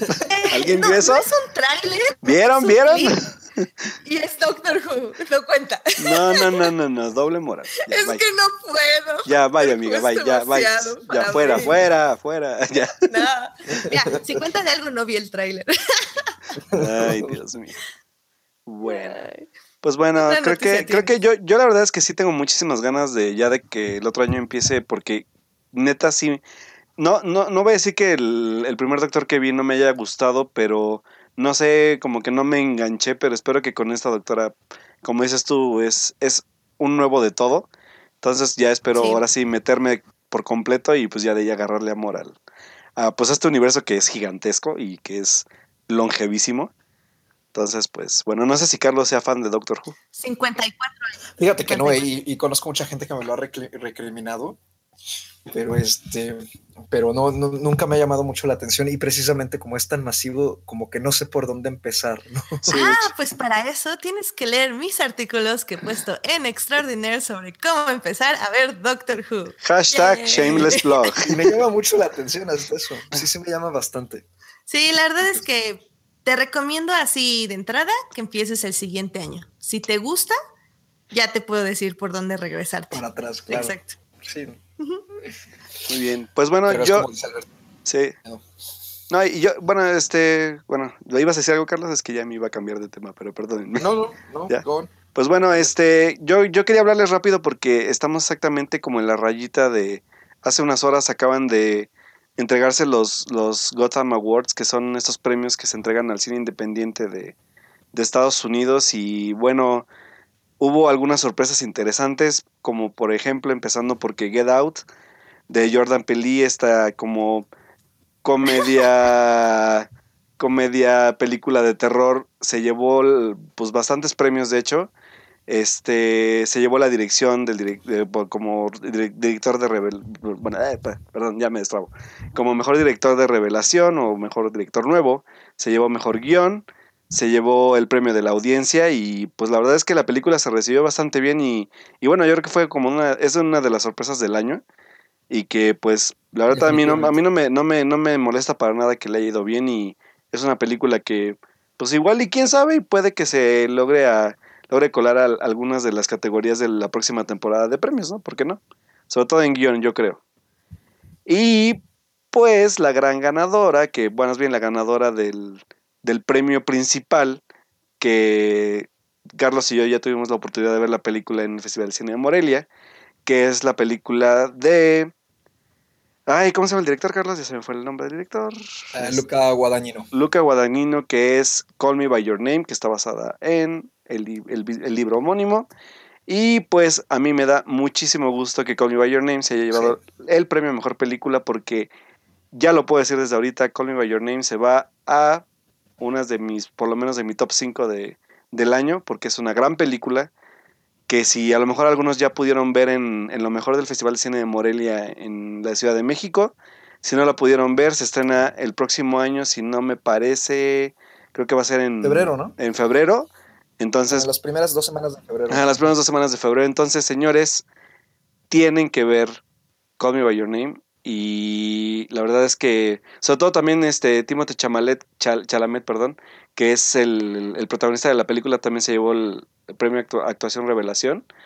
Y la verdad, pues yo no puedo decir más que me, me, aplaudo de pie porque la verdad es que es de las mejores actuaciones que también he visto en el año y Carlos no me va a dejar mentir. O no sé qué opinas, Carlos.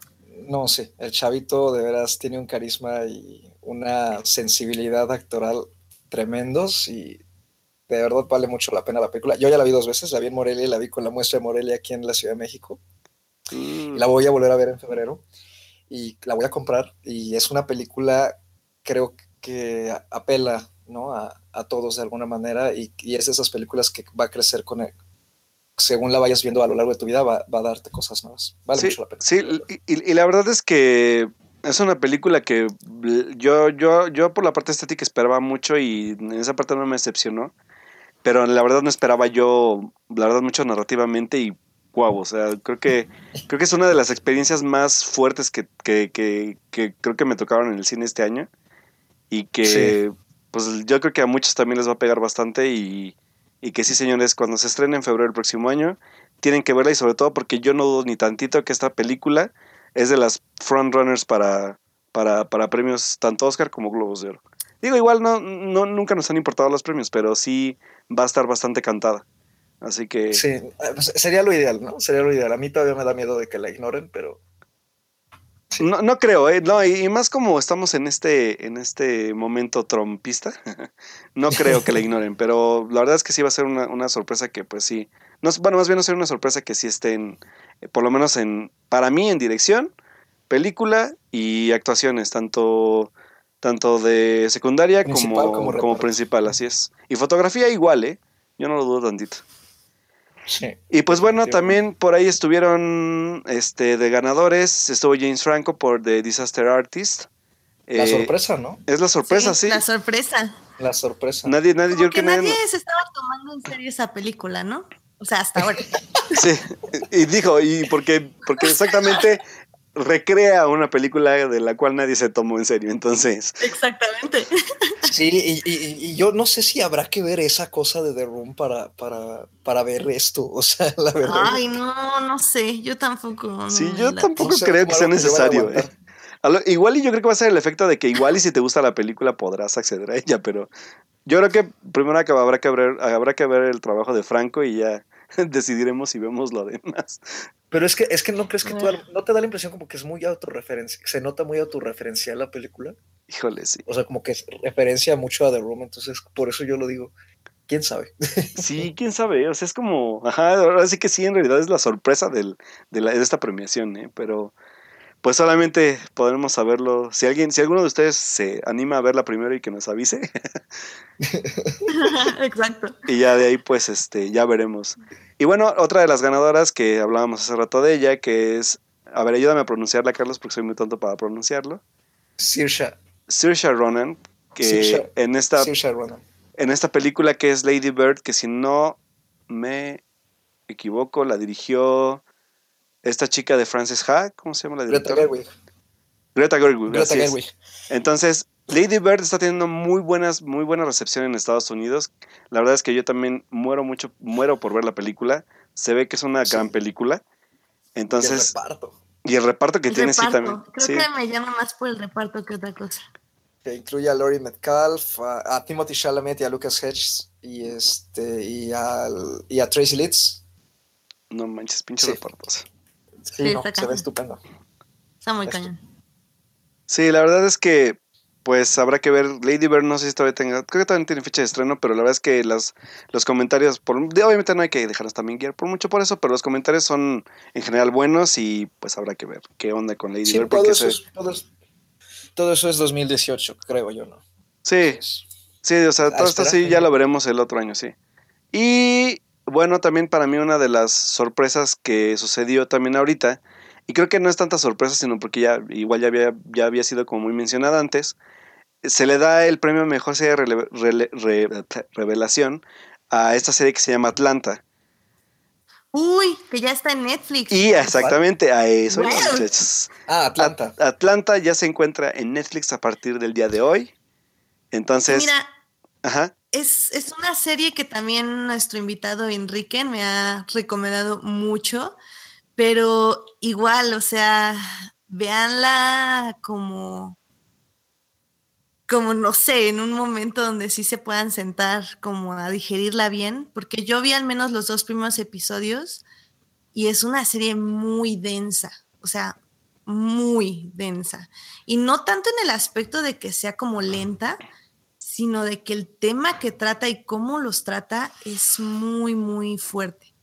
Entonces nada más, yo la empecé a ver en el trabajo, obviamente no pude seguirla ahí. Eh, siéntense en su casa y véanla así tranquilos en la nochecita, pero creo, creo que sí vale la pena. O sea, sí está en mi lista de ver series. O sea, no es como que la dejé de ver por eso, sino porque sí necesitan sentarse a verla. Yo, pues yo, sí se ve bien intensa. Yo acabando Mindhunter me, me la voy a aventar. A ver qué ah. tal. A ver si no acabo dañado de mi cerebro, yo creo. Eh, eh, yo, no sé, yo no sé si la voy a ver porque no, no sé, es que no soy fan de Donald Glover, entonces. Bueno, Edith, vamos despidiendo a nuestro invitado. No es, nada, creo que todo lo que yo había visto de Donald Glover no es nada como lo que es, hace en Atlanta. Entonces, pues no sé, yo sí le daría una oportunidad. Aparte los episodios duran nada, duran como 30 minutos o menos. Ah, ah bueno. Entonces estás. Ah, sí, 23 a 26 minutos. Ah, está súper eso. Sí, entonces, o sea, te digo, es muy densa, pero pasa muy rápido la densidad. no, pues ya vamos despidiendo a nuestro querido invitado porque no es fan de Donald Glover, así que adiós. es que nosotros, como, oye, eh, ajá, sí, hablando de. no sé si era lo mismo que ibas a decir. Eh, no sé, a ver, dilo. Bueno, como nosotros, Edith y yo, de hecho, de hecho Edith y yo por eso nos, nos empezamos a caer bien porque Team Community. Según esto, Dan Harmon acaba de anunciar, este, creo que fue hoy o ayer, no recuerdo bien, pero según Dan Harmon sigue comprometido con hacer la película de Community. Six Seasons and a Booby. Uh. Entonces, me emociona, pero a la vez no, pero porque la verdad es que yo voy a aceptar algo que aunque era fan de Community, ya no pude ver su última temporada Primero por desidia, la verdad es que ya no la busqué. Y segundo porque la verdad es que nunca encontré la forma de verla cuando salió. Pero sí planeo buscarla para por lo menos cerrar mi, mi, mi, relación con esa serie y pues, ¿por qué no? no? Igual ver una película de, de ver un cierre real de la, de, de, la trama de todos estos personajes, ¿no? Pues es que no me dices que quieres la temporada, Alberto. Ah, sí, sí, hablamos, harta hablamos. Este, la, la verdad es que Community es una serie increíble, sus primeras temporadas. Se va Dan Harmon, pierde completamente el rumbo, se vuelve una broma mala. Eh, y la última temporada que regresa Dan Harmon lo hace bastante bien. En la serie nunca regresa a ser lo que era desde un inicio, pero creo que es un serie interesante, mm. es un experimento tras otro, tras otro, tras otro, de comedia, de géneros, de personajes. Em, y cerrarla después de tanto tiempo no me molestaría porque ya se descansó la serie. Eh, pero bueno, está bien. Si consigue el dinero, que bien. Si no lo consigue, pues también. Kickstarter, Dan Harmon, Kickstarter. Puedes hacerlo por eso. Y pues sí. Em, eh, ¿Quieres comentar algo más de los premios? Pues no, creo que eh, yo ya con los premios quería cerrar con eso, ¿no? O sea, que la verdad es que marca como un... Bueno, Atlanta ya la pueden ver, así que ya pueden ver del por qué a lo mejor fue premiada. Y pues de lo que viene más bien como es como un preámbulo para lo que viene tanto como para las ceremonias de, de Globos de Oro como Óscares. Y sobre todo para lo que viene el próximo año, ¿no? Que seguramente vamos a estar viendo Disaster Artist en, ya en cines el próximo año. Eh, Call Me By Your Name también ya tiene fecha de estreno en febrero. Y este, y Lady Bird también, ¿no? Entonces, bueno, yo creo que Lady Bird va a costar un poco más de trabajo que llegue de forma comercial. Pero igual y eh, pues, Si la nominan para Óscares, sí va a llegar. Sí, que todo eso siempre llega. Exacto, antes de febrero, antes de los Óscares. Pues bueno, esperemos que sí, así que. Pues esperemos que sí. Yo tengo. Perfecto. Yo tengo otra noticia de la semana pasada. Eh, ya salieron, salieron las primeras, la primera imagen, el primer photoshoot de The Crimes of Grindelwald. Mm. la secuela de Fantastic Beasts and Where to Find eh, esta película se va a estrenar el 16 de noviembre del 2018. Pudimos ver a Jude Law eh, vestido como el gran Albus Dumbledore. No. O, no tan grande porque ya Tumblr se dio cuenta de que es una terrible persona ese personaje, pero ok. Y seguimos viendo a Johnny Depp como no. Christopher Plummer, ayúdanos, por favor. Sí, Christopher Plummer, necesitamos que ya se cambie ahí. No, ¿sabes qué? Lo que le decía, decía en Twitter era un Skagard de, de Grindelwald, no me caería nada mal. Mm, podría ser. Pero bueno, mira, o sea, hasta que el escándalo no llegue a Johnny Depp, creo que vamos a seguir así. Está salvo, así es. Y qué mala ah, verdad. Va a ser horrible. Yo sé. Pero yo bueno. No, yo no voy a comentar nada de, esa noticia porque no. porque no. sí, la verdad es que. Estoy en total desacuerdo con, ese, con esa expansión de ese universo cinematográfico. Entonces. Lo, que ustedes no saben, señores. yo no estoy en desacuerdo. Creo que es mejor que estar haciendo tonterías como ese libro que no voy a nombrar, que no es un libro canon. ¿no? Exactamente. Este. El libro que no debe ser nombrado. Entonces, si siguen haciendo secuelas así, va. Nada más no me toquen a mis personajes queridos. Por favor. no, no, deben saber, señores, y Edith, que está aquí presente, que Carlos se echó un mega round, bueno, echamos un mega round en Morelia sobre Harry Potter y sobre este tema exactamente. Entonces, ya qué bueno que se contuvo, porque yo sé que ahorita si explotan ya no lo vas a detener y, va a mentar madres y demás. Por eso dije, no voy a decir nada.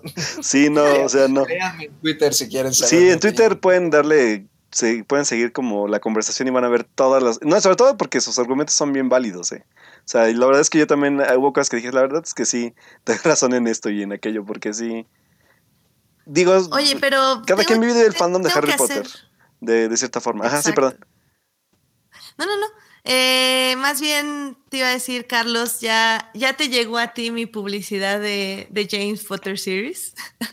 Ah. sí, no, ya lo había leído. Sí, sí, sí, sí, sí, sí he estado leyendo al respecto. Y sí me dan ganas de lanzarme a, leerlo. Lo que pasa es que tengo una pila de cosas por leer, entonces. I know, I know. Yo, pues ya, para que sepan, ¿eh? James Potter Series, creo que hablé de ello como los primeros podcasts de este programa. Sí, también. Y tengo un artículo de Extraordinaire, así que para que no se sientan tan mal por el libro que no debe ser. O se sientan peor, porque se puede hacer bien el asunto, maldita sea. Sí, del libro que no debe ser nombrado. No, no, no. O sea, eso igual. Em, también, eh, rápidamente, una de las últimas noticias que yo tengo. Salió el trailer de Black Mirror, del episodio ah, dirigido por Jodie Foster, lo cual me parece súper interesante. Eh, como directora me gusta mucho. Eh, tiene como una cosa muy, un humor muy raro, un timing como muy peculiar.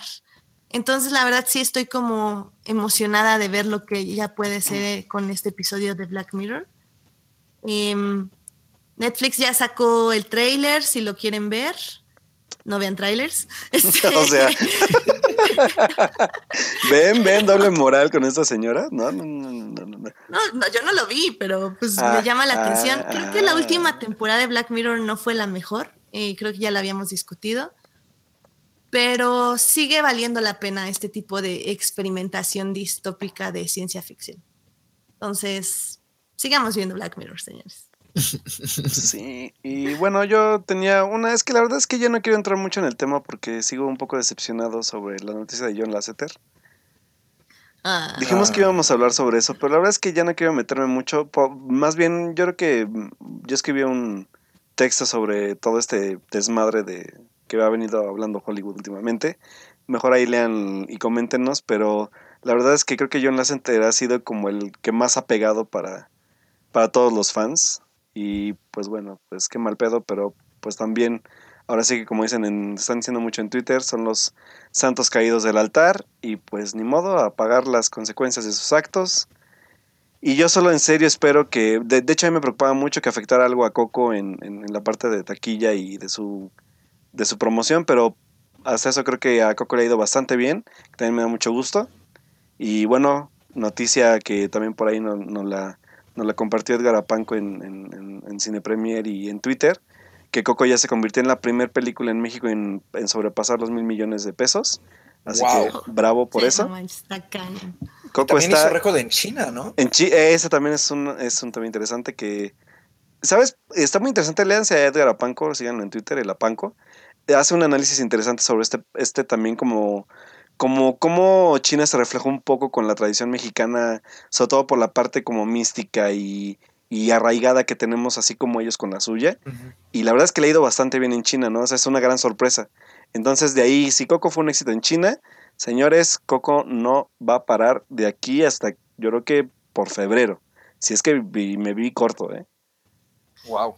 Va a estar bastante. O sea, Coco fue lo que nadie se esperaba. O sea, todos, todos nos preocupaba en sí.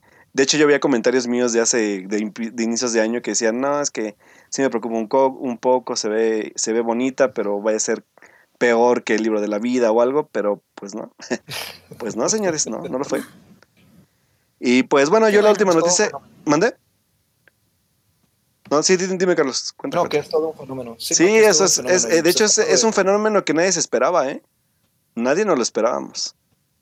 Y pues la verdad, a mí me da felicidad, qué bueno, y pues que sigue el éxito de Coco y pues está representando una tradición tan arraigada nuestra, pues qué mejor, ¿no? Sí, y digo, regresando un poco al tema este horrible. Em, ah, o sea, nada más que me alegra que en sí mucha gente en Estados Unidos está defendiendo como Coco, como tratando de que justo no le afecte este escándalo del ACETER, porque no solo hubiera afectado, o sea, sí afectaría a Pixar, obviamente, pero hubiera afectado una película que representa eh, una cultura que ahorita en Estados Unidos sobre todo es muy odiada. Entonces, bueno, no muy odiada, pero que sí está en el punto de la controversia, que es nuestra este, cultura mexicana, básicamente. Y, si le iba mal a Coco, también le iba a ir mal a todas las siguientes películas, o básicamente se iban a cancelar todas las siguientes películas que abarcaran una cultura que no fuera, que fuera diferente a la estadounidense. Porque sí, o sea, obviamente todas las princesas Disney son de diferentes países, o sea, son de Europa y son de Asia, no sé. Pero, pero creo que al final del día siguen siendo blancas. entonces, a mucha gente como que no le salta. Y el punto de tener, o sea, bueno, obviamente Pocahontas no es blanca, pero you get my point. como, la, su manejo de, valores y de ideas y presentación de todo el asunto. Exacto. Sí. y eso es lo importante. Y, y para los que crean que dar abrazos indeseados y dar toques no es acoso, ah, no me hablen. Gracias. Sigamos con otra noticia. Y bueno, pues yo la, para pasar ya de este amargo tema que la verdad quise pasarlo muy de rapidito porque decepción. y bueno, acaban de, acaban de anunciar hace igual unas horas que la Cineteca va a tener un programa de François Truffaut. Así que aplausos señores porque se la rifaron. Yo sí les aplaudo. Bravo. bravo, bravo. Me tienen ahí por lo menos para ver dos películas de Truffaut, sin duda. Así que por lo menos... Yo creo que obviamente la obligada que va a estar hasta la madre, pero voy a comprar mis boletos con anticipación. Obviamente son los 400 golpes, una de mis películas favoritas de la nueva la francesa. y... ¿Va a llegar después de la de Pixar? Sí, supongo que sí va a ser después de la de Pixar. Te investigo fechas, pero sí. Y ah, también por ahí, este, hablando ya también de, de, lo que trae la Cineteca, creo que iba a haber una muestra también de. Ay, de Pedro Infante, si no mal recuerdo. Uh, creo que sí. ¿Pero qué restauración? Porque nadie está restaurando Pedro Infante. Son mira, no soy para decirlo, pero todo lo de Pedro Infante está muy difícil ahorita. O sea, según yo ya Televisa está haciendo cosas, pero ah. es que todos los derechos están súper divididos, es toda una locura. Sí, mira, es de Ismael Rodríguez y Pedro Infante del 21 al 30 de noviembre. Ah, ah perfecto. Ahí está. Entonces, digo, o sea, la cineteca se le está rifando mucho, así que señores, aprovechen. Pero son solo tres películas, ¿eh? Sí, exacto, es que es lo que no importa, no importa. Hay que, habría que ver qué películas, porque ahorita está muy extraño todo lo de Pedro Infante. Todo el mundo la quiere restaurar, pero nadie tiene los derechos. Entonces, Ay, maldito Televisa, lo odio. Y no es tanto de Televisa, mira, es de la gente que dio como las películas, porque las dieron como en diferentes épocas los derechos y se las dieron a diferentes personas. A ver, ah, Entonces, haz de cuenta que alguien ah. tiene los derechos sobre el audio y alguien tiene los derechos sobre la imagen. Ay, no. Entonces, hasta que esas dos partes no se pongan de acuerdo, nadie la puede restaurar. Eh, mira, van las tres películas que se pasan son ¿Qué te ha dado esa mujer? Dos tipos de uh. cuidado y Pepe el Toro. Uh. Así que. Que son eh. las tres dirigidas por Ismael. Por Ismael, así es. Yo creo que por eso también no hay mucha variedad. Pero aún así, pues vale muchísimo la pena, ¿eh? Sí, sí, sí, sí. La verdad es que sí. O sea, yo. Dos tipos de cuidado me gusta mucho. Sí, la verdad sí. y bueno, pues ya que, ya que también Carlos tocó un poco el tema de Pixar, pues se van a proyectar las películas de Pixar. Obviamente, como pues en el marco de, de la muestra de, de Disney, Disney en México y el arte de Coco, este, pues vamos a poder ver pues la mayoría que es Ratatouille, Love, Wally y... Ah, no, ya. Yo que quedan más, no, olvídenlo, nada más son tres. Y también son los últimos días de la muestra de, de, la muestra número 63 de Internacional de Cine. Que es, o podemos también retitularlo, lo mejor del Festival de Cine Internacional de Morelia 2. sí, en efecto. oye, oye, pero lo de Pixar, lo importante, la pregunta importante aquí es, ¿Dobladas o subtituladas? Ay, creo que ah. Yo aquí solamente veo funciones, pero no dicen, ¿eh? Yo supongo que van a ser dobladas. Pero es que, por ejemplo, la Cineteca también va mucho extranjero, entonces no sé. Pues el anuncio que pasan en la Cineteca, ahorita en las funciones, pasan la canción de, Toy Story doblada. Ah, pues qué chafa. Pero no me, no me, pero como pasan la canción no le ponen audio a las películas, entonces no. ¿Quién sabe? Quién sabe, ¿eh? Pues igual y una de esas sí, sí encontraron alguna función subtitulada, ¿eh? Hashtag no vean películas dobladas. Como Edith que no ha visto Coco porque no la encontró subtitulada. Soy Pero está en la Ay, ajá, sí. La que ve 10.000 trailers y no ve trailers, o sea, ya, fuera, fuera. A las 8 de la noche. Mañana a las 8, ok, no llego. Este, Polanco a Cineteca, no, no llego. No, no llegas. Pues mira, nada más haciendo una revisión rápida aquí, entre que ya le di clic a Wally y otra de Pixar buscando a Nemo, o sea, sí, por lo visto son dobladas. Ok. Qué sad. Bueno, es bueno saber. Yo no tengo ni idea porque no puedo ver más películas, pero Carlos ya pudo, entonces gracias, Carlos. Mi computadora. Bueno, muchachas, pues sí, así está la vida. Así eh. que tienen muchas opciones para ver en la Cineteca. Gracias, Cineteca, por lo de Truffaut. Vales mil, nunca cambies. no vayan a ver cartas a Van Gogh, no lo intenten porque, o sea, no porque no queramos, sino porque están agotadas las funciones, entonces espérense. En la Cineteca. Ah, pues en el, en el Cinépolis Rojo creo que está, no nada más. Sí, nada más. Solo, Cinépolis Rojo. Solo Cinépolis Rojo la, proyecta, así que pues búsquenla, amigos. Si se atreven a verla. No está agotado. Bueno, pues qué triste. Yo igual como, ¿cuándo fui? Antes del corona traté de ir a ver algunas de, creo que fue la de cortos de Mickey Mouse, igual estaba hasta la madre, y ya no alcancé, así que vaya. Así que vayan con tiempo si quieren ver una película y aparten sus boletos desde antes, por favor. Sí. Sí. sí. Y nada más para terminar, eh, me comenta Joyce o Monse, porque las dos son muy fans también de CW, que si es cierto, se me olvidó mencionar que hoy se estrena Supergirl y Arrow y mañana es Flash y Legends of Tomorrow. Entonces ya mm. está en Trending Topic el crossover de CW. Emoción mil. Porque eh, ya, ya lo vieron las dos, por eso yo creo que llegaron tarde aquí al chat. Las odio, pero este, es cierto, chicas, las quiero mucho. Este, pero bueno, eh, pues tenemos alguna otra noticia. Yo creo pues yo es todo lo que te iba a hablar de Infinity War, pero la verdad es que podemos hablar la otra semana ya que haya salido el trailer. Hashtag no me vean trailers, pero lo va a ver de todas maneras.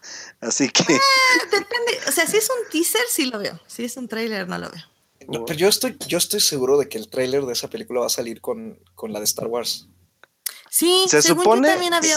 Se supone, no, es que se, está filtrando mucho porque de hecho también es el, el, gran, el gran meollo del asunto. Que se filtraron ya imágenes de un promo, obviamente supuestamente promo de este sacado de Disney, que el tráiler se estrena el 4 de diciembre. Entonces, pues vamos a estar pendientes de si es ese día o pues yo también decía que era hasta Star Wars. Pero también no creo que se esperen tanto, entonces puede que sí sea el 4 de diciembre, así que... Puede ser. Entre filtraciones y todo, yo no dudo. Y aparte ya sacaron las, los, los estilos de la revista, Entonces, sí, yo creo que no tarda. Sí, la promo ya va a empezar, ya está nada. Pues sí, igual ya estamos a nada, de hecho, de que se estrene. Así que bueno.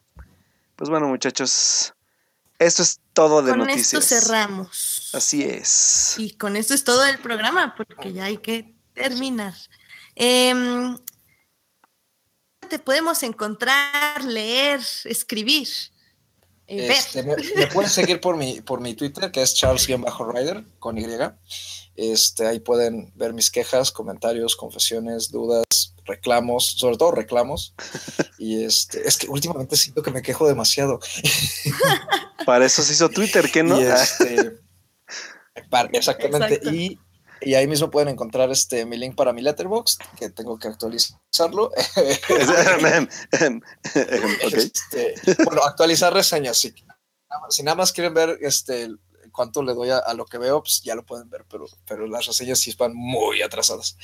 Y este, fuera de eso, ahí me pueden seguir con toda confianza y pues cualquier comentario de lo que se comentó hoy aquí o de lo que ve, bienvenido. Muy bien, Carlos. Pues muchas gracias por acompañarnos el día de hoy. Y, no, ustedes. Y pues ahí léanlo porque, señores, tiene bastante de qué hablar el señor.